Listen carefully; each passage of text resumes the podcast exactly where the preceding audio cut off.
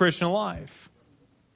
We say, I want to know God's ways and I want to know who this God is that you're speaking of, but how do I know Him? How do I know this love that you're speaking of? How do I know this grace you're speaking of? How do I know and experience this mercy you're speaking of? How do I know this compassion and all of these many things that you keep talking about?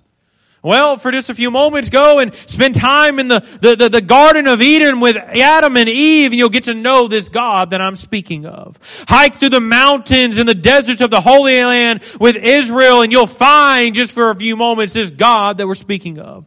Listen to David play his harp, and listen to the words of his songs that he sang in the book of Psalms. Sit at the foot of Solomon's throne as he proclaimed wisdom and he gained from God. Behold, the three Hebrew men who stood up for God and refused to bow down to the king's idols. Enter into the lion's den where Daniel was thrown for praying to the Lord. Stand next to Elisha as the Lord sent a whirlwind to carry Elijah to heaven. Watch our Lord through the New Testament heal the sick and feed thousands with a little boy's lunch. See Peter get out of the boat and walk on the water toward his Savior. Stand next to the tomb of Lazarus and watch him walk out of that tomb alive after Jesus called him forth. Witness our Lord unjustly being tried and beaten and mocked and ridiculed and hear the crowd screaming for him to be crucified and see that Roman soldier nail him to the cross and while he shed his blood and left that, that, that, that face and body in red puddles below his feet Listen to the words of the angel and those around as they said, He is not here for He is risen. Get into the Word and you'll find this God that we're speaking of. Get into the Word and you'll experience that grace we're speaking of. Get into the Word and you'll experience that mercy we're talking about. Get into the Word and the love and the compassion and all of the many attributes of our God. You say, I want to know Him. Then it's time to get into this book.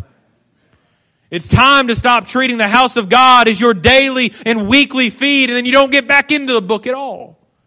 It's time that we as Christians start saying, if I want my heart to burn for the things of God, then I need to know this God that I'm speaking of. And far too many of us, if we're not careful, we like to come to the house of God and get stirred up for a day and then get back to our childish and wicked worldly ways as we go through Monday through Saturday. We like to proclaim that we're a Christian and we like the Christian values and we cr- like the Christian things, but as far as living for Christ and being wholly given to Christ and having a heart that's on fire for Christ, I'll take it or leave it. Can I share with you that your life, as you begin to think about your life being promised tomorrow, it is not. A man and his wife had gotten into an argument. As the man went to work that day, he began to talk to some of his coworkers about the, the, the fight that he had gotten into with his wife. And the, one of the coworkers just very simply asked him, well, what you going to do about it? He said, oh, well, this happens all the time. So when I get home, I'll just, I'll just fix it when I get home. He said, oh, you think you're to, you, you think that you're to be able to do that, huh? He said, oh yeah, I always fix it when I get home. He said, no, no, no, no, no, no. You think you're to make it home? See, we live in our, uh, we live our lives with a lot of assumptions. We live our lives in, in many ways where we think that we get to control the narrative of our lives and we get to choose what God's going to do here. And if we like it, we'll do it. If we don't like it, we'll tell God that He needs to get on our plans. That's not how it works.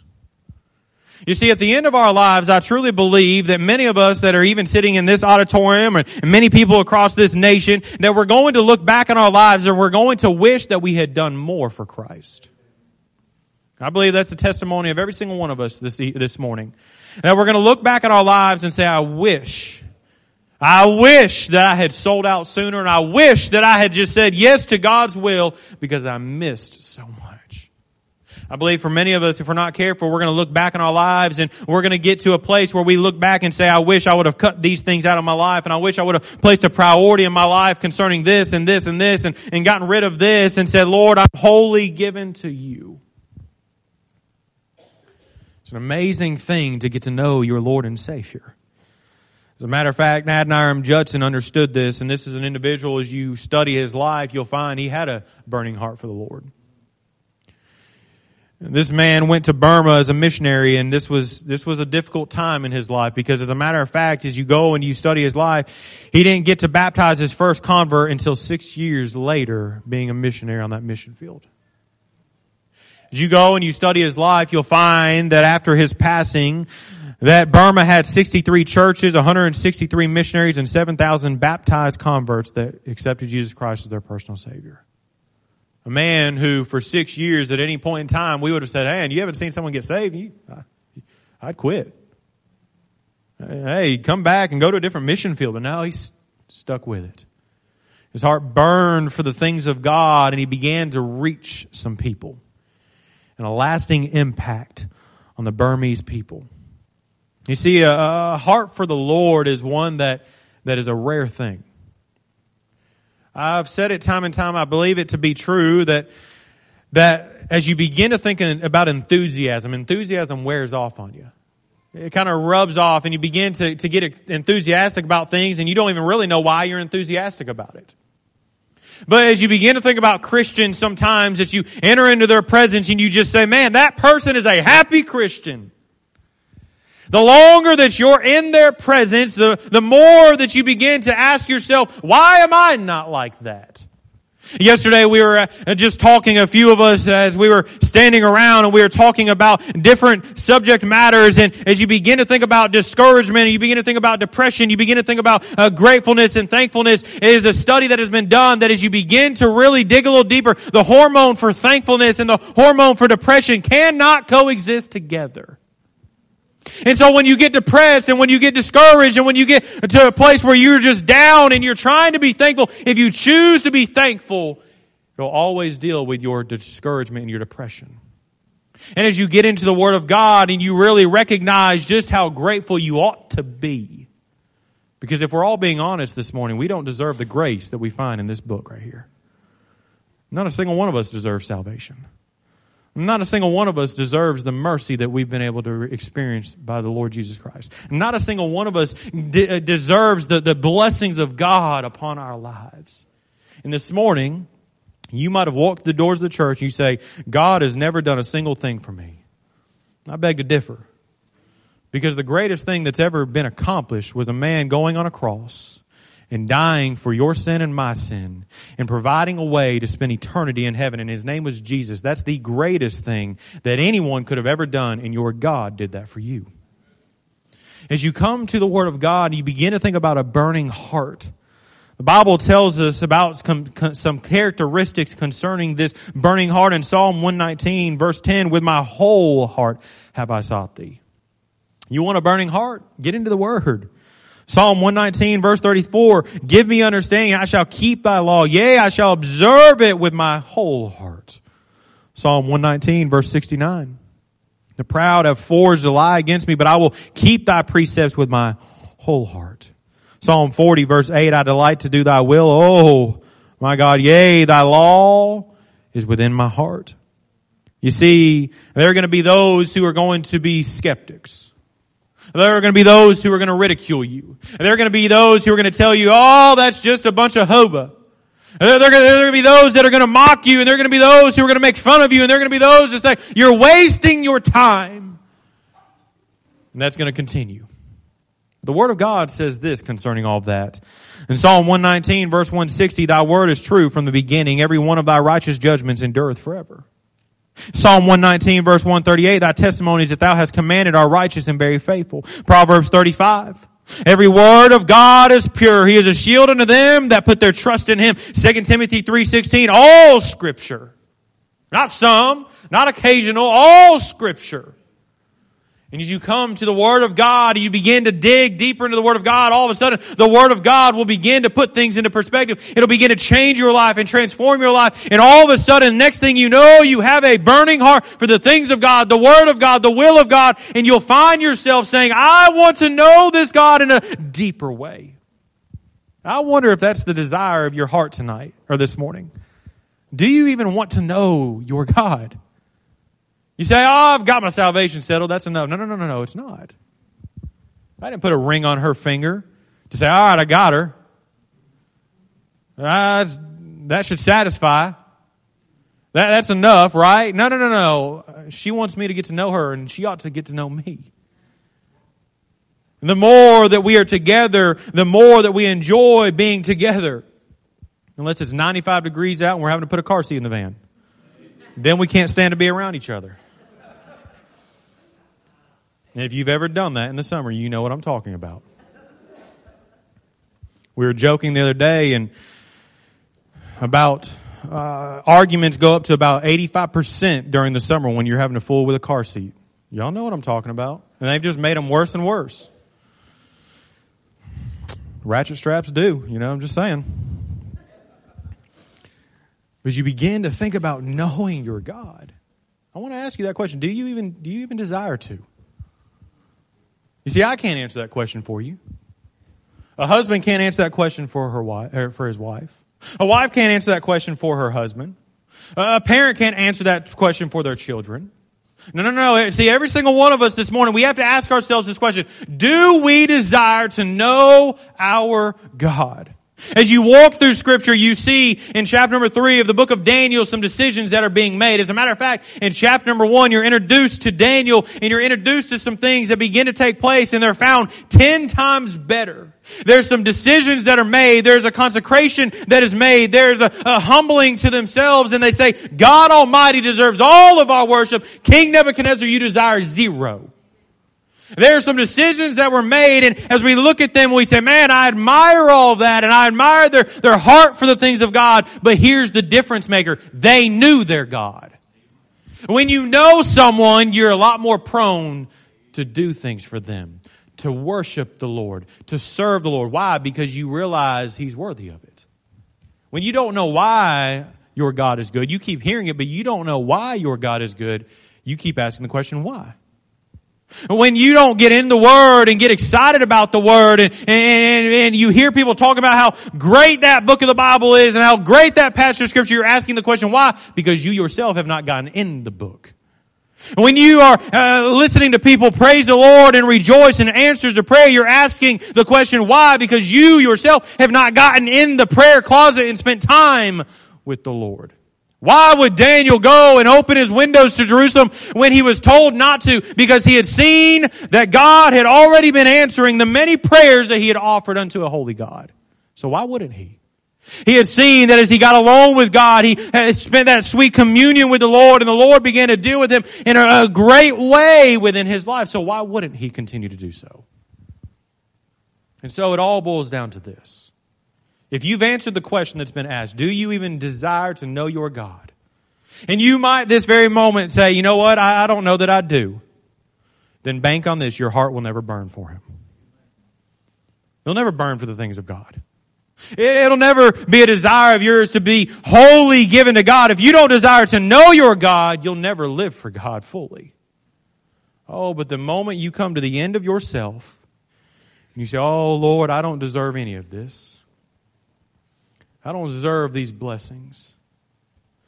I don't deserve a God who, as we made reference to, as you get to know him and you go and you witness him being unjustly tried and beaten and ridiculed and mocked and scorned, screaming at him to be crucified. And you hear that Roman soldier as he nails him to a cross and he begins to shed his blood for us and he goes to the cross. He dies on the cross. He's buried in the tomb and he's risen as they say. He is not here for he is risen. You'll never desire to know that God if you don't get into his word and say, Lord, I want to live for you. I want to do these things. You'll never live for Him.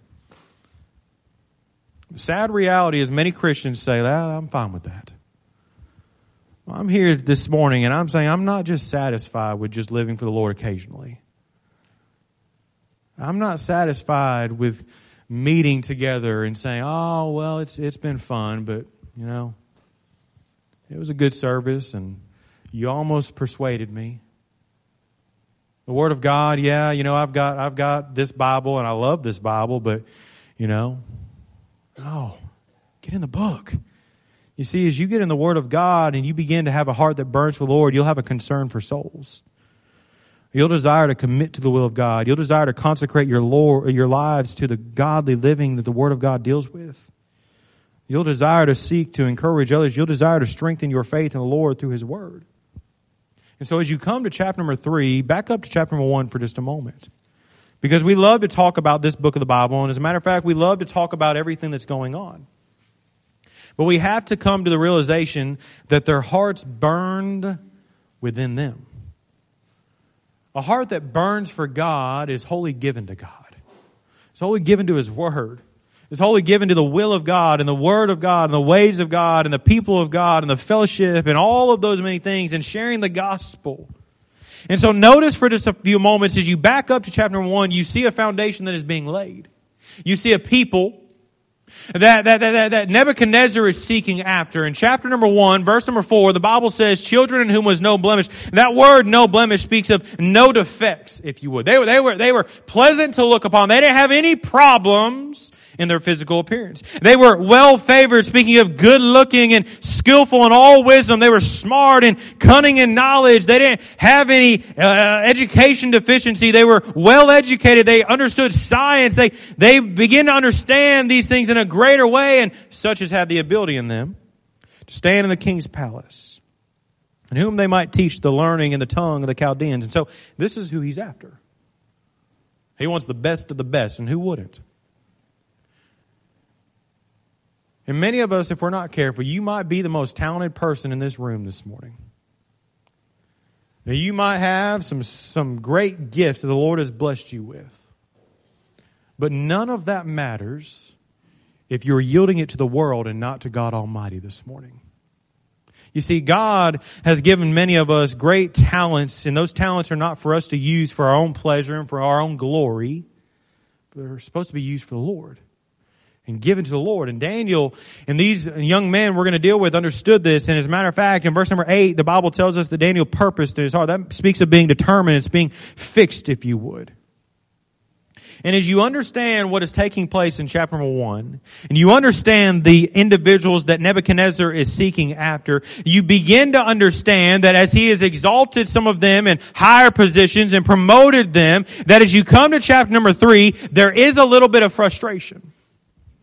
Because there is this idea sometimes that as I promote you, you do as I say. But these boys understood, hey, King Nebuchadnezzar, you may be a king right this moment, but there is a king of kings that is much greater than you. There is a lord of lords that is much greater than you. And what you say only limited to right here because we answer to a greater king.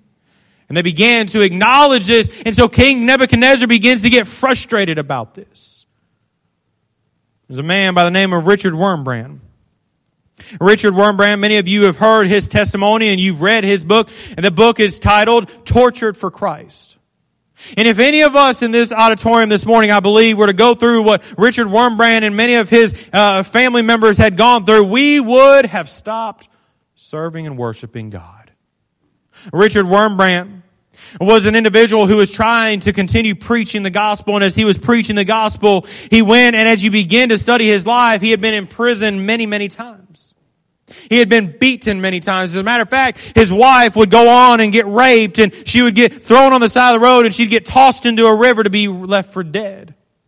As there was an individual that helped their son, their son would be beaten and the lady that was helping their son would be beaten and kicked and, and, and her head bashed in and all of these many things. And towards the end of him being in prison, he had got out of prison and then he went back to preaching the gospel, got thrown back into prison because his heart burned for Christ. The guards walk in one day and they begin to beat him. The man who was the headmaster of the jail walked up and began to talk to him and said, We will stop beating you if you stop preaching this Jesus. Many of you know what his answer was. He said, I'll stop preaching Jesus never, so let's make a deal. I preach Jesus and you beat me. And so that's what he did. There came a day finally whenever he was released from jail, but his entire time in jail he would preach Jesus and then he'd get beaten. I believe right then and there we'd have thrown in the towel and said it's not worth it any longer. I can't wait to spend just a few moments talking to Richard Wurmbrand for just a few minutes and say, Why'd you keep going? Did it, did it hurt?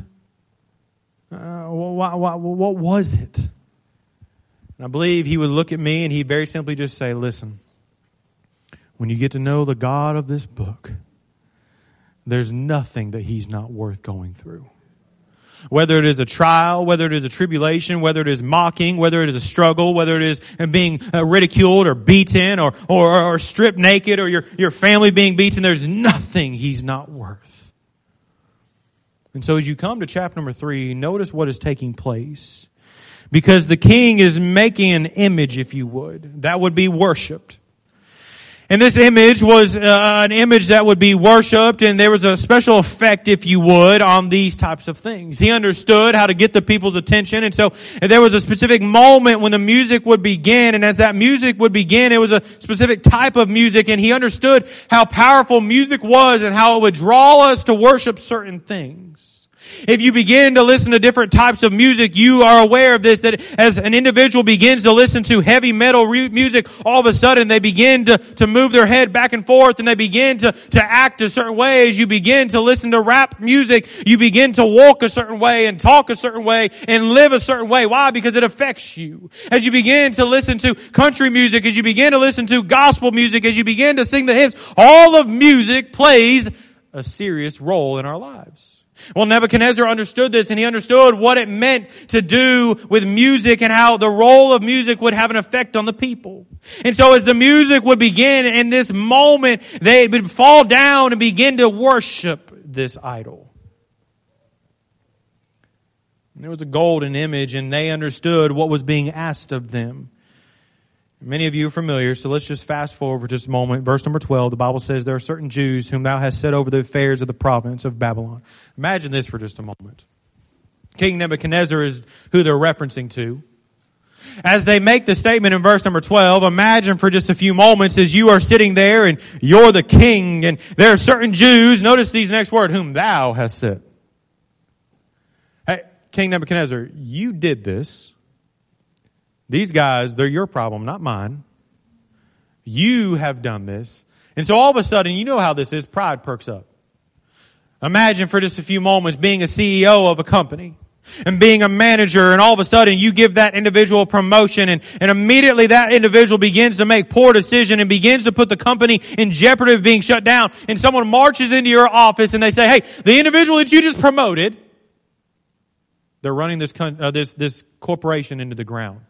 So all of a sudden, your pride picks up. You, what are you saying? The person I promoted for, oh, like it's my fault. Like I would, like I knew that he would do this, but it doesn't matter.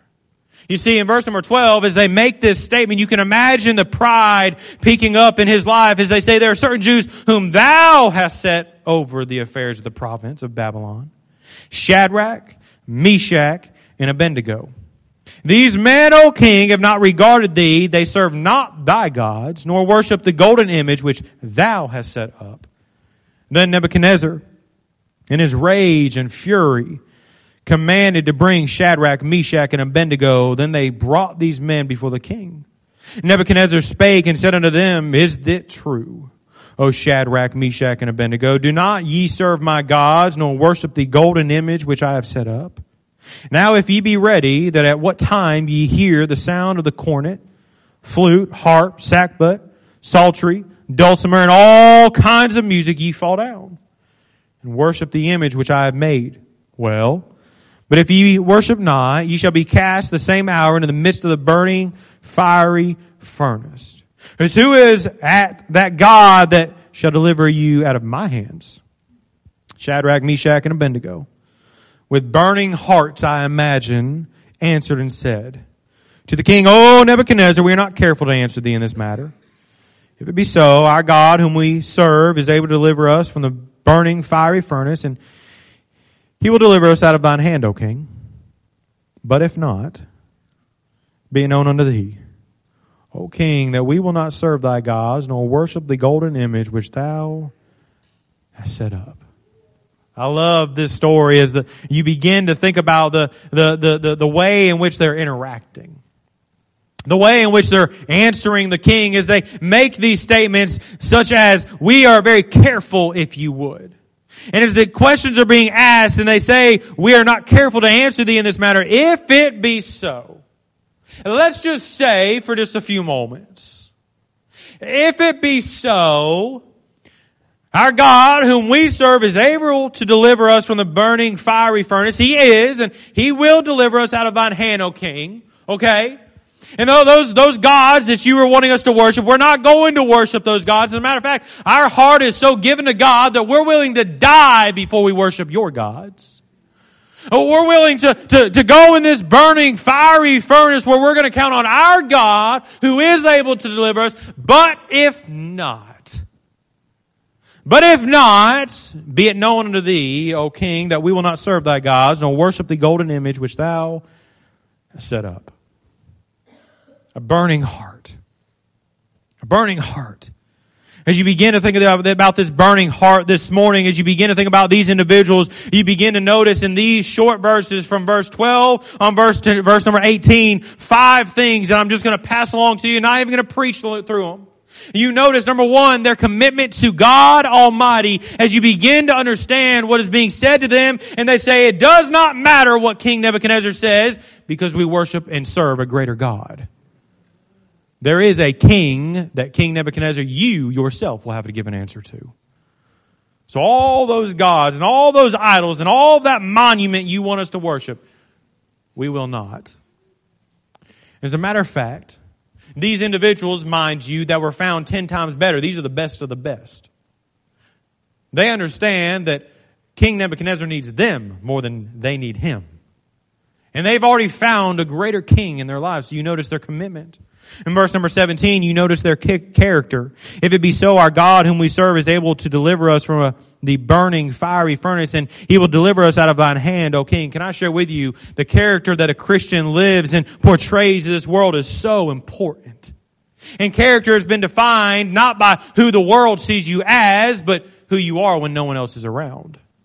And I wonder this morning, right at this very moment, you can walk in the doors of the church and you can put on the smile and you can even stand in the choir, you can serve in a ministry, or you can take up the offering, you can do, name whatever area of service. And that might look good to all of us. The Word of God reminds us that God doesn't look on the outward, He looks on the heart. Who are you? Who are you? As you begin to think about that question right there, who are you?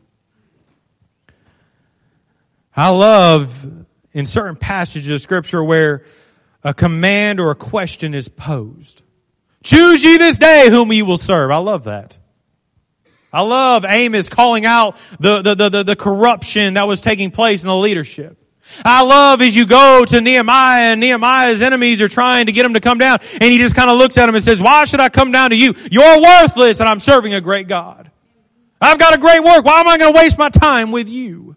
I love as you walk through and you think about Paul as he is going through and he is calling out the, the, the, the, the incorrect doctrines that are being preached. And I love Peter and his enthusiasm and his zeal and I love studying those things. And as you come to this portion of scripture and they say, but if not, be it known unto thee. I imagine for this moment as they're standing there and you begin to see their character, their character is being revealed in the public, but it was developed in the private. And as they began to develop their personal walk with the Lord in private, all of a sudden the public eye is seeing these things and they look at the, the, the king Nebuchadnezzar with all the boldness within them and they say, hey, these gods you want us to worship, we're not. You can like it, you can hate it, it doesn't matter. We're not. Doesn't matter what you think, doesn't matter what you say. We're going to walk in this burning fiery furnace. If God, if God to save us, He save us. If He doesn't, it doesn't matter. You're losing us. We don't need you. You need us. We found ours. We've got a great king. We don't need you. Number three, notice their conviction. This is one of the things that's missing in many Christians' lives, conviction. We don't have conviction anymore. Our cheeks don't blush anymore over sin. Uh, you'll be having a conversation, and this is what is in many of our lips, mine included. We all often say, I'm not shocked anymore. We're also not offended anymore. We're not upset anymore. We're not discouraged anymore about this. We're not, our hearts do not break over sin anymore. You see, our, our culture and our society has began to make sin so prevalent in our lives, and many of the churches in America have welcomed sin into the church that now we almost as though we treat sin as well, we just got to live with it. Now it's here. No. Joshua's sin was being uh, present in his day and age, and Paul, when sin was present in his day and age, and when others, as you study the scriptures, they didn't say, "Well, we just gotta we gotta live with it." No, he said, "Choose you this day." What are you going to do? And so we ask the question again: Who are you? Number four, not only do we see their conviction, but we see their consecration. In verse number 18, be but if not, be it known unto thee, O king, that we will not serve thy gods, nor worship the golden image which thou hast set up. Their consecration. Lord, prepare me to be a sanctuary, pure and holy.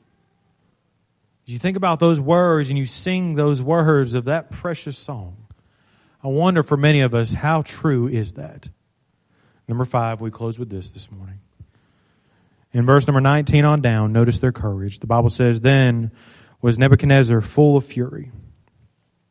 The form of his vices was changed against Shadrach, Meshach, and Abednego. Therefore he spake and commanded that they should heat the furnace one seven times more than it was wont to be heated. And he commanded the most mighty men that were in his army to bind Shadrach, Meshach, and Abednego, to cast them into the burning fiery furnace. Then these men were bound in their coats, their hose hosen, their hats, their other garments, and were cast into the midst of the burning fiery furnace. Have you gathered the fact that it's a burning fiery furnace yet? Then these men were bound in their coats, verse number 22, Therefore, because the king's commandment was urgent and the furnace exceeding hot, the flame of the fire slew those men that took up Shadrach, Meshach, and Abednego. Now notice that. Don't miss that there. The men that were throwing them in slew those men that took up Shadrach, Meshach, and Abednego. And these three men, Shadrach, Meshach, and Abednego, fell down bound into the midst of the burning fiery furnace. Then Nebuchadnezzar the king was astonied rose up in haste, and spake and said unto his counselors, Did not we cast three men bound in the midst of the fire? The answer said, And the king, True, O king. He answered and said, Lo, I see four men loose. I love this. Imagine for just a few moments. The burning fiery furnace is ahead. King Nebuchadnezzar says, All right, get it ready. As he's sitting there, he, he's just watching everything. He sees the man that he had told to put those men into the burning fiery furnace. He sees them dying. Now those three, Shadrach, Meshach, and Abednego, are now into that and they're fallen. I imagine as he is sitting there, he is sitting there with great pleasure thinking, ha, you won't mock me. And then all of a sudden, to his own surprise, read these verses one more time with me. Verse number 23. And these three men, Shadrach, Meshach, and Abednego, fell down into the midst of the burning fiery furnace. And then Nebuchadnezzar the king was astonied and rose up. So imagine for this moment, he's sitting there. He goes,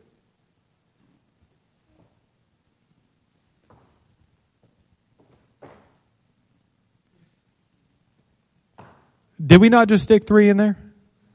Yeah, that's, that's true. I see four.